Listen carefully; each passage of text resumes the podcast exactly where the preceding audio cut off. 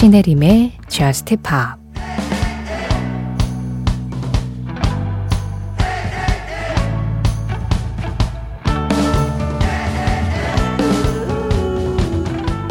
난 너의 방식에 놀아나지 않을 거야.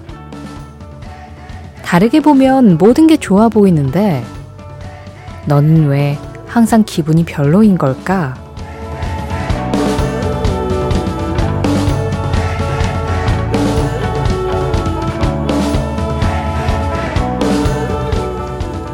Mood, 이십사 케이 골든의 노래로 신혜림의 저스트 힙합 시작합니다. 신혜림의 저스트 힙합 시작했습니다. 그루브감 있게 문을 열었던 오늘은요, 이십사 케이 골든의 Mood 그리고 마마스건의 Good Love, 이 두 곡의 노래로 함께 해봤어요. 이십사 케이 골든 피처링 이안 디올의 Mood는 이영웅님 신청곡이었습니다. 클린 버전으로 전해드렸고요. 이어진 마마스건의 Good Love, 김태헌님 신청곡이었습니다. 유난히 좋아하시는 그룹이시라고요. 덕분에 저스트팝도 시작을 잘 열어봤어요. 아, 일일사이 번님, 전주에서 일하면서 듣고 있습니다. 직장이라는 게 힘들면서 피곤하네요 하셨어요. 그쵸. 게다가 지금까지 끝나지 않는 일이라면 그게 무슨 일이든 힘든데 거기다가 직장에서 주어진 일이면 하, 그 어깨에 주어진 짐이 얼마나 무거울까요? 육칠삼팔 번님, 처음 듣습니다. 여기는 생선가게예요. 나들이 가시는 분들 드실 음식 하는 중인데 낮에는 라디오 많이 듣는데 이 시간엔 처음이네요. 아무도 없는 이 새벽에 혼자 듣기 참 좋은 음악들이 피곤을 녹이는 듯합니다. 좋네요 하셨는데요. 아, 생선가게에서 약간 도시락 같은 그런 구성으로도 뭔가 판매를 하시나 봐요. 그래서 아마 나들이 가시는 분들 드실 음식을 하신다고 하시는 것 같은데, 어쨌든 끝나지 않는 일로 지금 일일사이 번님과 육칠삼팔 번님 모두 이렇게 저스트팝으로 오시게 됐는데, 그렇죠. 우리가 뭐 딱히 영웅이 되려는 것도 아니고 사실 뭐 그다지 영웅이 되고 싶은 생각도 없는데 그냥 나에게 주어진 하루하루를 이렇게 열심히 살아가다 보면, 아, 그냥 이렇게 일상을 유지하는 것만으로도 우리 모두는 영웅이구나라는 깨달음을 얻게 되기도 하는 것 같아요. 윤세훈님 신청곡입니다. Family of the Year, Hero. 영화 보이후드 오에스티였던 Family of the Year의 Hero. 이 노래에 이어서 들으신 음악은요, 역시 영화에 사용되기도 했습니다. My Sister's Keeper 오에스티였던 프리실라 안이었어요. Find My Way Back Home. 신혜림의 저스트 힙합 참여하는 방법 안내해드리겠습니다. 오늘도 문자 번호는 변함없이 샵 팔천 번입니다. 방송 진행되고 있는 새벽 한 시부터 두 시 사이에 문자 샵 팔천 번으로 보내주시면 되고요. 짧은 문자에 오십 원, 긴 문자와 사진에는 백 원의 정보 이용료 들어가요. 스마트 라디오 미니로 지금 라디오 듣고 계신다고요? 그러면 미니 메시지 남기시는 건 무료고요. 신혜림의 저스트팝 홈페이지 사연과 신청곡 게시판은 방송시간 상관없이 언제나 열려 있습니다. 예전에는 인터넷을 통해서 뭐 이렇게 홈페이지 접속하고 사연 올리고 이런 것들이 좀 흔한 방법이었는데, 이제는 문자 미니가 훨씬 더 흔하고 홈페이지까지 굳이 굳이 찾아오지는 또 않게 되죠. 시대가 변했지만 그 변한 시대에도 예전의 방식으로 참여해주시는 분들 저는 다 반갑게 환영하고 있고요. 요즘 시대에 가장 어울리는 방법은 또 에스엔에스가 있을 것 같아요. 인별그램 엠비씨 저스트팝으로 찾아오시면 저스트팝 공식 계정이 있고요. 그날그날 방송 내용 피드로 올리고 있습니다. 댓글로 간단하게 참여해주시는 거 항상 환영하고 있고요. 아, 요즘에 날이 좀 많이 오락가락하죠. 해가 쨍하고 더웠다가 갑자기 흐려지면서 소나기가 내렸다가, 그러다가 언제 그랬나는 듯이 다시 맑아졌다가, 그러다 보니까 괜히 마음도 날씨처럼 왔다 갔다 하기도 하고, 이상하게 좀 여름을 앞두고 더 감성적으로 변하는 것 같기도 하고, 저는 요즘 그런 날들을 보내고 있는데요. 이 새벽의 감성, 아주 이국적인 분위기를 만들어내줄 The Pat Metheny 그룹의 음악 준비했습니다. 임종선님이 신청해 주셨어요. Dream of the Return. 팔십구 년도에 이 곡이 발표됐고 구십 년대에도 이 감성이 계속해서 이어졌고 뭐 길게 보면 이천 년대에도 이 팻 메세니 그룹의 감성에 많이 젖어드셨을 것 같은데요. 아무래도 지금 이천이십삼 년 현재 기준으로는 아 예전 음악이라는 생각이 들 수밖에 없는 곡이지만 예전 음악이라고 해서 감동이 없는 건 아닙니다. 오히려 요즘 음악들이 주지 못하는 무언가를 더 강하게 건드릴 수도 있겠죠. The Pat Metheny Group, Dream of the Return.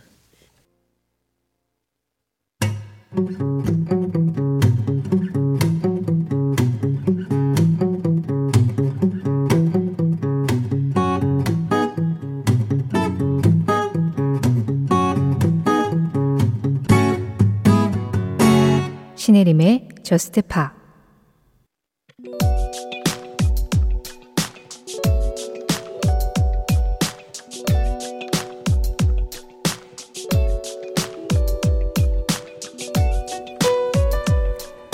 천구백오십육 년 오월 십팔일 미국의 싱어송라이터 해리 벨라폰테는 자신의 세 번째 스튜디오 앨범 칼립소를 발표했다. 아프로 자메이칸의 피를 이어받은 그는 서인도 제도에서 노동요처럼 불리던 칼립소라는 장르에 심취해 있었는데 이 앨범 칼립소가 전곡을 칼립소로 채워서 칼립소 열풍을 불러일으킨 바로 그 앨범이었다. 해리 벨라폰테의 칼립소는 당시 빌보드 앨범 차트에서 삼십일 주 동안 일 위에 올랐고 구십구 주 동안 차트인에 성공. 이런 인기 덕분이었는지 팝음악 역사상 처음으로 한 해에 백만 장의 판매고를 돌파한 앨범으로 기록되었다. 글렌 밀러의 채터누가 추추나 빈 크로스비의 화이트 크리스마스를 비롯해 백만 장 이상 판매된 싱글은 몇몇 있었지만 엘피, 롱플레이로 발표된 앨범 중에서 한 해에 백만 장 이상 판매된 최초의 음반은 바로 이 작품 칼립소였다. 이 앨범에서 자메이카 민요를 편곡한 네이오, 더 바나나 보트송은 해리 벨라폰테의 대표곡이 되었고 이후 많은 가수들이 너도나도 칼립소 리듬을 시도할 만큼 팝음악의 유행에 커다란 영향을 준 작품이다.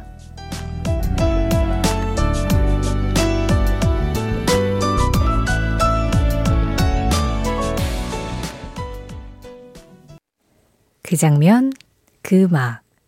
오늘은 천구백오십육 년 오월 십팔일 해리 벨라폰테의 데이오, 더 바나나 보트송과 함께 최초로 한 해에 백만 장 이상 팔린 앨범 발매 현장을 다녀와 봤습니다.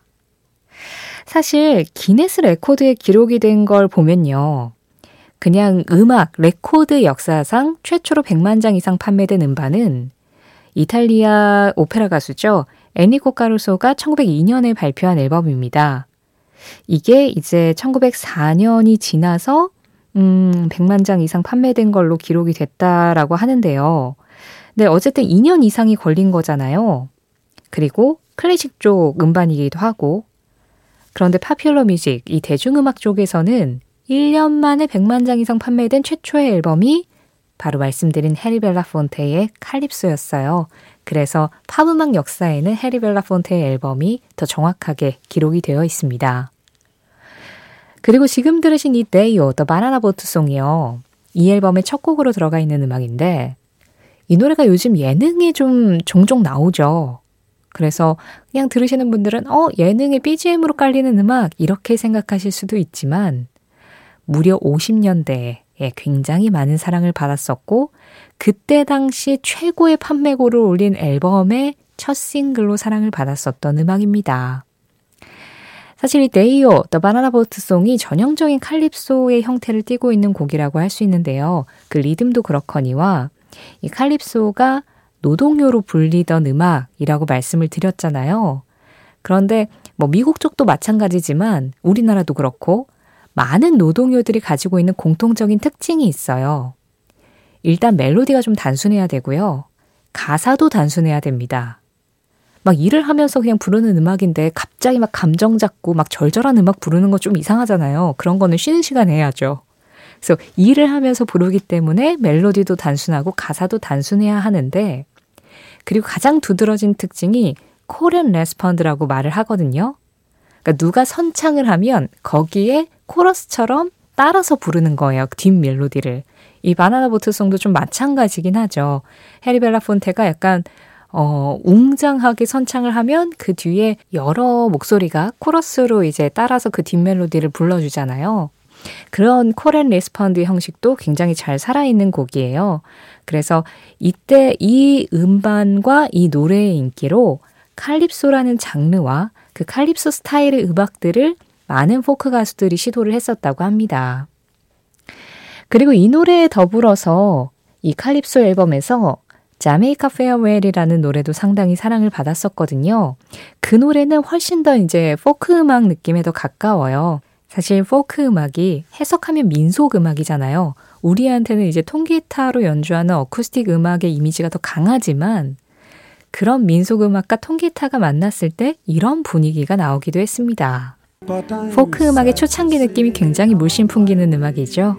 해리 벨라폰테의 자메이카 페어웰 듣고 계신데요.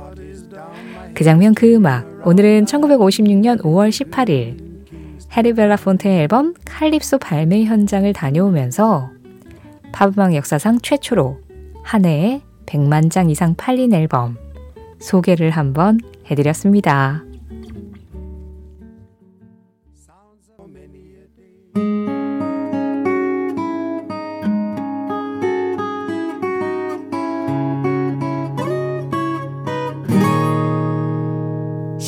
신혜림의 Just Pop 노래 두 곡 이어서 들었습니다. 지금 막 끝난 이 음악 Joe Wiz의 Girls Like Us였어요. 천백이번님 신청곡이었고요. 그보다 먼저 들으신 음악은 David Guetta 피처링 Sia였습니다. 타이타니움 강혜수님과 함께했어요. 최우성님 The Valve의 소네트 신청합니다. 직업 특성상 계속 꾸준히 공부를 해야 하다 보니 퇴근하고 나서도 주말에도 계속 공부를 하고 있어요. 한동안은 집중이 잘 돼서 그렇게 부담이 안 됐는데 요즘 집중도 너무 안 되고 의욕도 없어서 주말에는 아무것도 안 하고 보내는 날도 생기네요. 괜시리 조바심이 생기는 요즘인데 집중 좀 할 수 있게 신청곡 부탁드려요. 저 고삼 때 참 많이 들었던 노래입니다 하셨어요. 아, 어떤 직업을 가지고 계신지는 모르겠지만 꾸준히 공부를 해야 한다. 그런데 사실 많은 직업들이 그렇죠.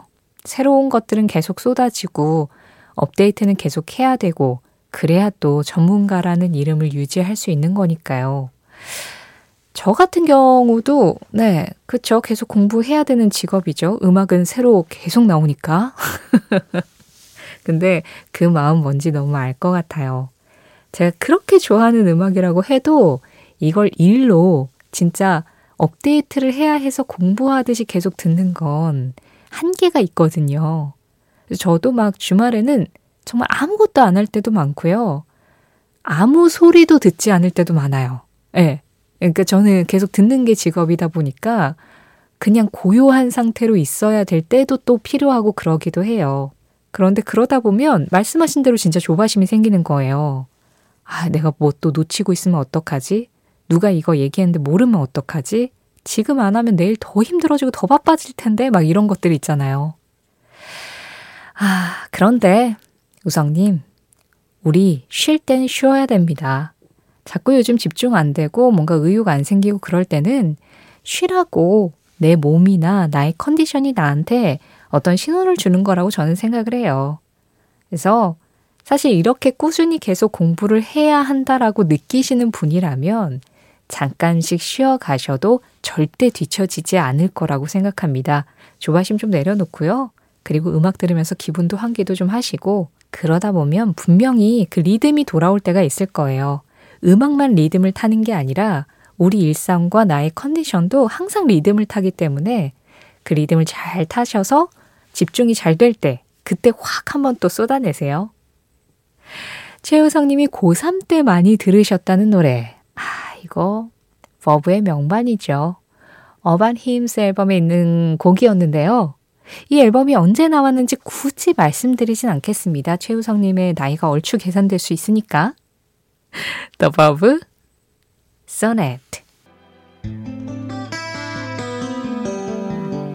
이어진 음악 류이현님 신청곡입니다. 내 안을 앞두고 있죠? 미스터 빅, Just Take My Heart.